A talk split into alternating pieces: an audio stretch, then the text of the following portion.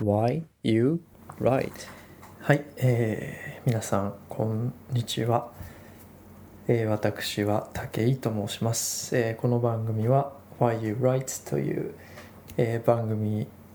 でして、えーそうですね。あのまあどうして書くのかっていうのを日本語だとねそうなりますけど、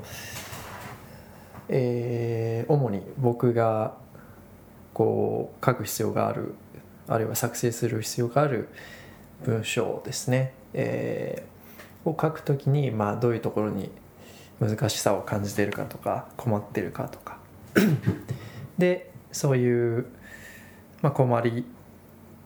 まあ困りポイントっていうかそういうところに対してまあどういうふうにしたらあのなんていうんですかね打開できるかなというのを一人で喋りながら探る番組でございます。えーっとですねちょっと本題とはあの離れてしまうんですけど一つお知らせがありまして、えー今までねシリーズとしてその事例が123っていうふうに、えー続いてるんですけどもでそのそうですねさその放送の中でどういうふうに書こうかなでこうしようかなっていうふうにえーこう方針が決まるところまでは行くんですけども実際にじゃあどういう文章になったんだろうっていうことをね、あのー気になる方もいらっしゃるかなと思う思うので、えー今度からですね作成した文章が作成できたら無事に、えー完成したらですね、えーその放送の概要欄かもしくは、えー事例のその続きっていう形であの皆さんが見られるような形でね共有したいと思いますね。えーまあ、ただレポートとかはね学籍番号とか名前が出ちゃってるんでそこら辺はあの隠してっていうことになりますけど、えーそうですね。そこら辺もあの共有できたらいいかなと思ってます。是非ね読んでみてください。それでお時間あればね。はいということで、えー本題に行きましょう、えー今回は事例が、うん、3かな？ちょっと忘れちゃいましたけどえー事例3ということでいよいよですね私がこのポッドキャストを始めるきっかけとなりました大学のレポートについて取り上げます。というのもですね先日、えー6月の後半ですよねについに大学からね、あのーお知らせが来ました。次のレポート、えー締め切りが1ヶ月後ではあるんですけども、えーまあ始めてくださいよっていうことでお知らせが来ました、えー今回はですね、えーまあ、それを受けて早めにね、まあ、1ヶ月前ではあるんですけどもさっさとやろうということで、えー今回は大学の方からねそのどういうふうに書いてくださいっていうのが出て出ているので、えーそれを、ちょっと読み上げた上で、まあ、自分なりにじゃあここはこういうことかなっていうふうに噛み砕いて皆さんにちょっとご説明したいと、えー思っております。それでは行きましょう。えーっとですね。ちょっとあのテーマとかその要なんていうんですかね。まあレポートなのでちょっと専門的な話にはなってくるんですができるだけあのえーっとそれがそのなんていうんですかね専門ではない知識があまりない方に対してもこうできるだけ分かりやすく自分の言葉で説明できたらと思っておりますのでちょっと、えー分かんなかったら教えてください。はい。えーっとですね。このレポートはあのまあ、精神障害者主にその成人精神障害者に対してこうお金の面ですね。その経済的な支援をする方法っていうのがいくつかあるんですけども、まあ、その中であの障害年金ですね、えー国民年金って皆さんあのご存知でしょうか、えー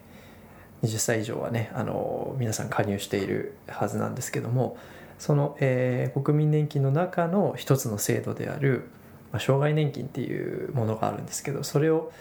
えー活用している事例っていうのが教科書に載ってるんですね。で、えーその事例を取り上げて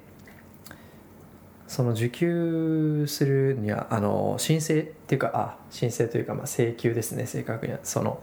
まあ年金その年金を受給したいですよっていう意思表示をした上でそれをあのまあいろんな書類を揃えて、えー審査してもらう必要があるんですが、まあ、そこに至る支援ですね、えーそこに至る支援をするときにどういった、えー専門職としての、えーそうですね特性があるのかっていうことがテーマですね、えーその専門職って言いましたけどこれはですねあの国家資格の名前で言うとちょっと覚えなくてもいいんですけど精神保健福祉士っていう、まあ、言葉なんですけどもそうですね、えー皆さんソーシャルワーカーっていう言葉はご存知でしょうか、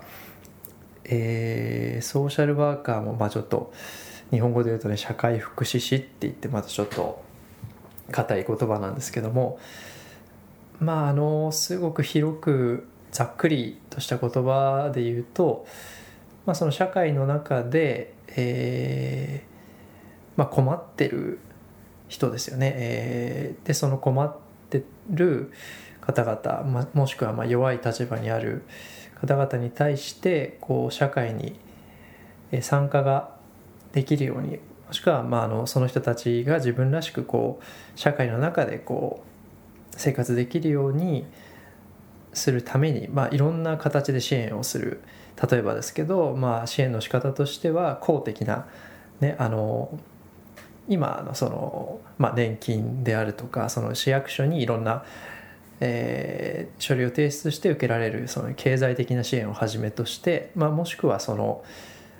近隣のねあの方々っていうかそうですね自治体そのコミュニティとかねそういう面でのまあちょっと、えーそういう書類とかそういうをのものをその必要としないっていうとあれですけどもうちょっと身近なそういう、まあ、資源とつなげたりとか、まあ、本当にえーっとやること自体はすごく幅広いお仕事なんですけどもで、えーそれがソーシャルワーカーなんですが、えーこのレポートの中で出てくるのはそれがですね主に対象をですね精神障害を持ってる方まあ精神障害を持ってる方って言ってもいろいろそのなんていうんですかねあの細かく言うと 難しいんですけどまあそれそういう方が対象のソーシャルワーカーっていうふうに考えていただきたいです、えー長くなったのでまとめますとそういう精神障害を持っている方を対象としたソーシャルワーカーが、えー障害年金を受給する手続きを支援するときにどんな専門性が発揮できるかというのがレポートのテーマということです、えー非常にね長くなりましたがそういうことですね、えーで大学からのその指示のプリントにはですね、えーテーマへの取り組み方という項目になってましてはいじゃあここをちょっと番号順に読んでいきたいと思います5つまであるんですけどえーっと1つ目は、えーこのテーマはワークシートを作成する課題です。えーということなんですけどこれはあのなんて言うんでしょうあのワードでね、えー作成するんですけどもうすでにこう枠組みがあってっていうことですね。こうこの部分は何何百字。でこの部分とこの部分は何百字っていうふうにもう決まってます。っていうことでその、まあ、枠から逸脱しないように作ってくださいっていう意味ですね。で2つ目。えテーマに取り組む際にはテキストあなんちゃらかんちゃら。の学習成果を踏まえて記述ください。まあ要するにちゃんとあの教科書の事例を読んでからやってください。ということですね。はい、え3つ目。テキストの引用だけでは合格できません。テキストを学習しテーマについて理解した内容を自分自身でまとめることが必要です。うん、まあそうですよね。あのレポートってねそのやっぱ自分の考えを表現するために書くものなのでそれはまあいいですよね。はい。4つ目ですね。これはちょっと具体的で次の事柄について記述しながらワークシートを作成してください。でここが3つ項目があって1つ目。え障害年金の種類受給要件請求方法について整理しなさい。まあこれは知識を問うところですよね。はい。で2つ目障害年金を受給することに対する A さんの葛藤を述べなさい、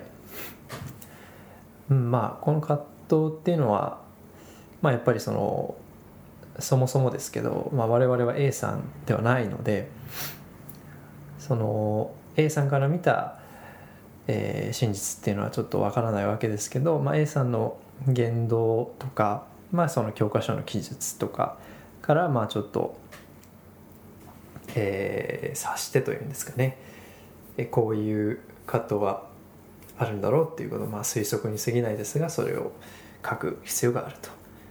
で最後に、えー障害年金受給の支援を通して精神保健福祉士、えーこれがさっきの、えーソーシャルワーカーですね。の専門性について考察してください、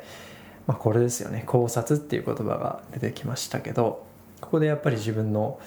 えーまあ、意見というかその考え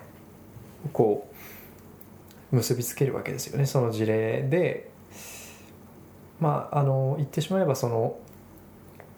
与えられてる素材ってあの学生の皆さん全員同じだと思ってまして、まあ、こういう事例があってこういう支援をしました。でこうっていうのはまあ皆さん同じじゃないですか。それの中で、えーあでもこの言動このソーシャルワーカーのこの行動にはこういう意味があってそれはあのこの職業だからこそできる視点だよねみたいなそういうのをまあ自分なりに考えるっていうことですね。まあ、ここがやっぱりあの書いてて一番楽しいところであり、まあ、難しいところでもあると感じます。でえーっと5つ目最後に5つ目です、えー参考引用にした文献を参考引用文献に記入すること。これそうですね。あの、まあ、当たり前ではあるんですけど結構やっぱり文献をねあの時間とって読めるとあのまあ面白いですよね。でもあまあ面白いんですけど面白いがゆえに僕の場合はよくそのテーマに関連する参考資料を、まあ、複数集めるわけですよねまあ3つ4つ集めていってでそれぞれ読んでると、まあ、それぞれの論点があるじゃないですかその資料ごとに。で結局じゃあ自分のレポートの論点と論点をこう構築してなんていうんですかね論理を構築していく上であれどれが主題なんだっけみたいな結構ごっちゃになってしまうっていうことがあるので課題としては僕のその課題としてはやっぱり取捨選択がちょっとあの難があるのでそこをちゃんと意識して今回はやりたいと思います。そこでねやっぱ時間がかかってしまうので。っていうことですね。はい。えーまあそんなとこかなレポートについては。うんそっか今15分ぐらい経ちましたね。うんともうちょっとじゃあ喋って終わりにしましょうかね。で、えー今あのお伝えしたみたいにレポートの、えーまあ、問題用紙と何を書いてほしいかっていうことはもう提示されてます。でもまあそういうふうに明らかに提示されているのに書くのが難しいっていうのがまあ、えー僕みたいなね人たちの悩ましいところなんですけども。そうですね。あのまあ実を言うとそのテキストをまだこの該当部分をちょっと勉強してないので何とも言えないんですが。うん。やっぱりさっきも申し上げたように一番えー面白くかつ難しいところがその考察ですよね。専門性とその実際の支援をどう結びつけるかっていうところが、えー、まあ一番時間のかかるところでかつ、えー、そうですねその専門性と結びつけるっていう時に、まあ、自分の中でそのそもそも自分の中でこの精神障害を持っている方に対するソーシャルワーカーの専門性って何だろうっていうのがそもそもねあの存在してる必要があるのかな。まあそのその考え方っていうのは、まあ、流動的であるものではあるんですけど、まあ、でも自分のベースというか基本というか、まあ、こういうもんだよねっていうのがやっぱりある程度、えー、しっかりしていると書くときに役立つかなと感じています。ということであのそうですね方針としては自分の中でこう専門性っていうのをちょっと、まあ、まずはそうですね、まあ、教科書を読むぐらいで、えー、っとまあちょっとまとめてみて、まあ、3つくらいかな出してみてでそこからその関連で参考文献を探すと。とこですね。あのいきなり参考文献を探し始めちゃうと多分どちらかっちゃうかなっていうふうに先ほども申し上げたんでまずは自分の大事だと思う専門性をリストアップする。これが1つ目。で次に参考文献を、まあ、いくつか見てあ実際こういう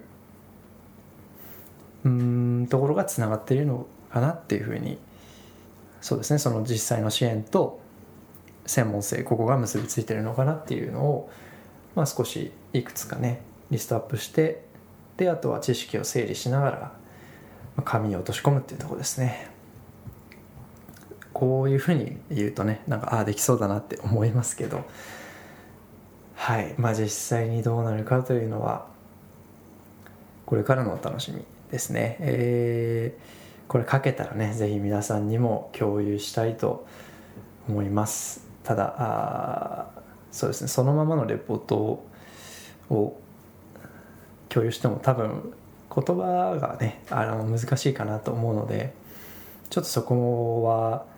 何て言うんですかね注釈というかあのつけたりできたらいいかな。まあちょっと考えてみます。はい。ということで、えー、今回事例3かな？事例3大学のレポート、えー、ですね。